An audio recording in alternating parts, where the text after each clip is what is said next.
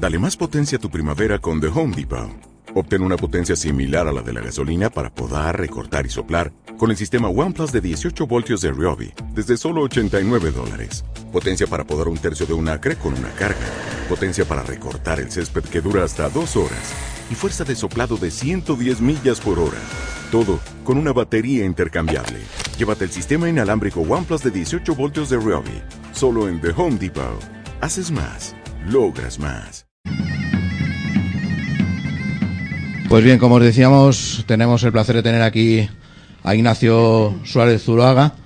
Ignacio, muy buenas tardes. Buenas tardes. Lo primero, lo primero, darte las gracias por dos cosas. Por estar aquí y segundo, por llevar a cabo ese trabajo tan riguroso de España Fascinante, que yo creo que más de uno y más de dos nos hemos ido encontrando con esa cantidad de información que tenéis en una revista digital que nació con un propósito que era dar a conocer ese gran activo patrimonial que tenemos en el país. Cuéntanos un poco cómo es España Fascinante, lo primero. Bueno, muchas gracias por tenerme. Eh, bueno, España Fascinante es un portal que nace con una misión. Eh, nosotros lo que vemos es que España es uno de los países con más mayor patrimonio, mm. que tenemos una cultura impresionante, unos lugares que son una auténtica maravilla y que veíamos que quizá una de las cosas que fallaba o que faltaba era esa parte de poner en valor, esa parte de comunicar todo lo que tenemos, ¿no? Eh, este, este portal surgió de un viaje, un viaje que hicimos, un viaje familiar que hicimos a Stonehenge. Entonces fuimos para allá toda la familia y, bueno, vimos que, era un sitio maravilloso, pero tampoco era tan especial, ¿no? Y empezamos a creer en lo nuestro, ¿no? Sí, empezamos a ver que decíamos, pero si es que hay un montón de sitios en España que tienen pues un patrimonio brutal y, qué es lo que nos falla, ¿no? ¿Por qué Stonehenge todo el mundo lo conoce y la gente no conoce el dolmen de Guadalperal, por ejemplo. Entonces, eh, nosotros lo que hacemos es que creamos contenidos digitales en todo tipo de formatos, artículos, vídeos, podcast, eh, guías turísticas, ilustraciones, lo que quieras, y lo distribuimos en nuestras redes sociales a nuestros más de 3 millones de seguidores.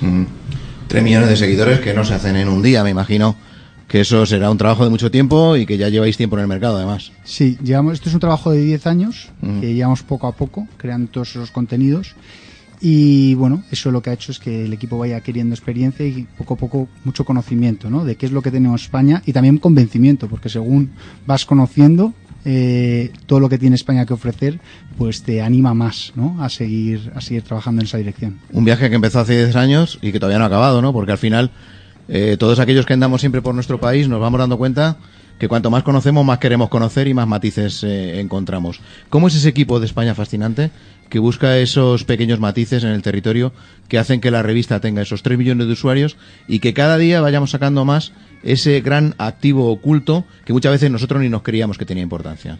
Pues lo primero de todo yo creo que es un equipo apasionado por lo que hace.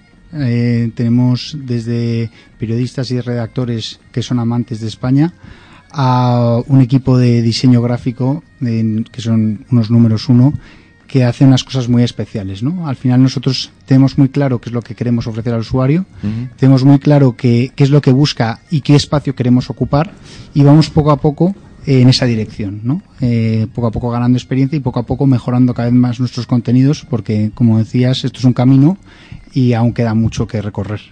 Me agrada que digas eso porque después de 3 millones de usuarios y esa cantidad de artículos que tenéis publicados, eso es porque todavía tenemos muchas más cosas. Has hecho referencia a los diferentes formatos. Hace 10 años nace vuestra revista, en un momento en el que el papel ya empieza a encontrar cierto declive y en un momento en el que las revistas digitales se encuentran casi de manera incipiente, que nadie creía mucho y que el formato prácticamente era la traslación al digital de lo que era el formato papel, ¿no? Pero de ese momento a hoy ha cambiado mucho, ¿no? Porque has hecho referencia a un formato basado en el contenido especializado, en los podcasts, en el vídeo, es decir, que al final la tendencia es a que este tipo de revistas sea un, un multisoporte, ¿no? De información. Justo, es que lo has descrito perfecto. Es como nosotros vemos el futuro. Al final, la gente eh, hoy en día consume contenidos digitales de muchas maneras, ¿no? Está, está leyéndolo, pero también a veces, a lo mejor estás en el metro o yendo a tu trabajo, pero te gustaría también escucharlo, ¿no? También los artículos que hacemos también los locutamos, ¿no? Porque si quieres escucharlo de otra manera.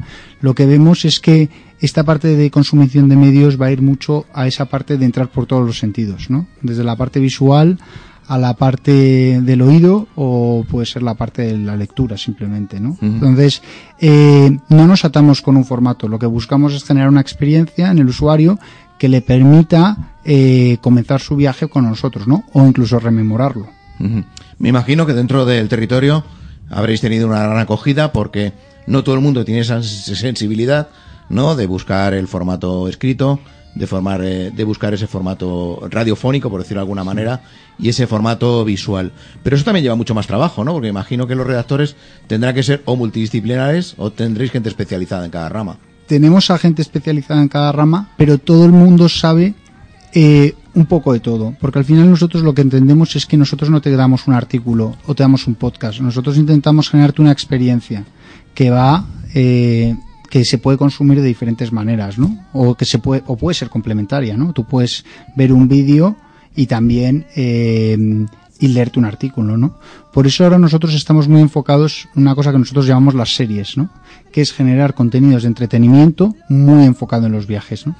eh, de una manera que no sea simplemente voy a viajar, busco información, ¿no? Sino que voy a viajar, quiero entretenerme y disfruto también de este momento en el que me estoy informando.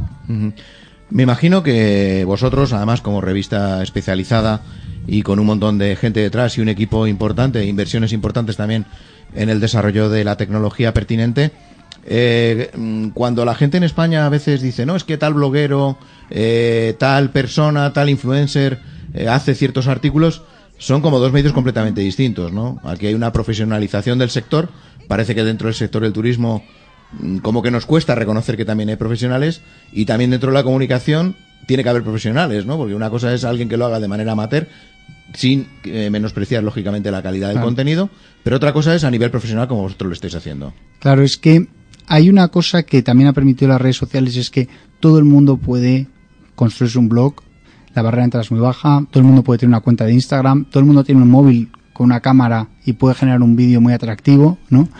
Pero lo que ha llevado es a la super simplificación, estoy diciendo super porque quiero, quiero remarcar la idea, ¿no? De muchas veces el mensaje. Entonces, eh, nosotros apostamos por otra vía, por una vía en la que buscamos una narrativa, buscamos un mensaje, buscamos cómo llegar a ellos, más que... un mensaje objetivo, ¿no? Porque a fin de cuentas un bloguero aporta su visión sobre un territorio. Claro, nosotros al final aportamos una visión editorial, ¿no? Eh, al final nosotros tenemos claro cuál es nuestra visión editorial y no es una versión personalista, va más allá. Entonces, yo creo que eso es la, la, parte un poco que lo. También es verdad que, que, que, al final, a base de hacerlo durante mucho tiempo, pues se va refinando y son contenidos muy, muy profesionales, ¿no? Y de altísima calidad, ¿no? Que yo creo que también es lo que nos diferencia sobre un blog normal. Además, quizá vosotros hacéis mucho más hincapié en el mensaje, no en el mensajero. Justo, al final, nosotros no somos nosotros no somos un perfil que te gusta ese perfil o te gusta esa persona y te gusta lo que hace, ¿no? Nosotros lo que buscamos es qué es lo que tiene valor este sitio. Ponemos todo el foco en el sitio o en la gastronomía del sitio o en la artesanía del sitio, dependiendo de lo que queramos transmitir. Y eso es hasta donde nosotros. Nosotros somos, instrumentales. Nosotros ayudamos a que otros brillen, por así decirlo. Eh, después de tanto tiempo y después de tanto contenido, me imagino que todavía seguimos viendo contenidos distintos o contenidos con diferentes matices, cosa que a lo mejor al principio no veíamos, ¿no? ¿Cómo es esa búsqueda de contenidos para la revista?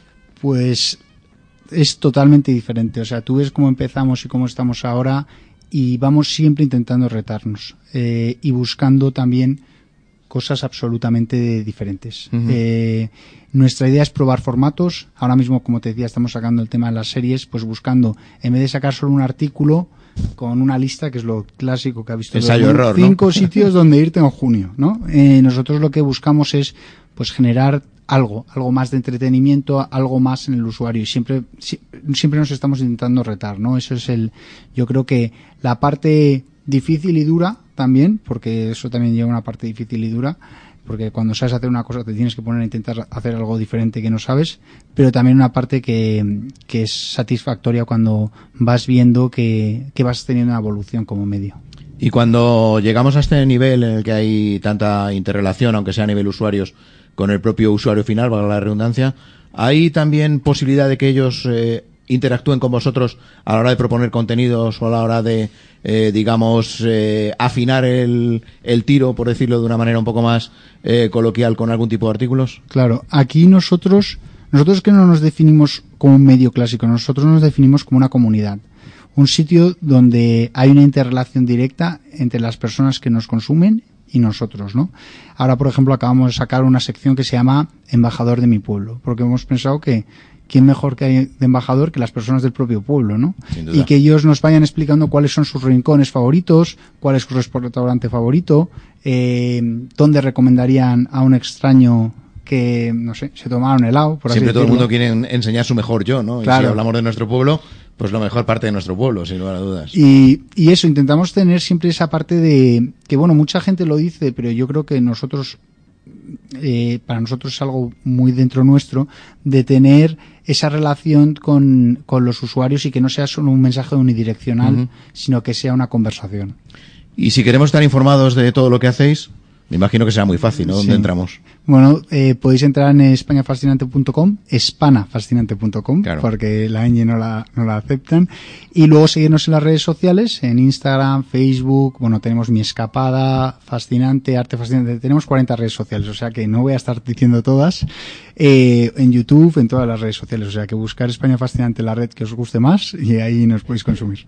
Pues Ignacio, muchísimas gracias por haber venido a descubrirnos esa España fascinante dentro de nuestra España fascinante común. Y quédate aquí con nosotros, porque ahora hablaremos de turismo, que yo creo que algo, algo después de todos estos años habréis aprendido. Sí, muchas Muchísimas gracias. gracias. Vamos a poner un poquito de música, nuestro compañero nos la pincha desde el control.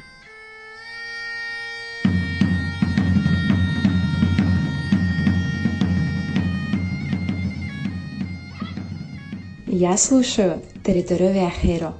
Yo escucho Territorio Viajero.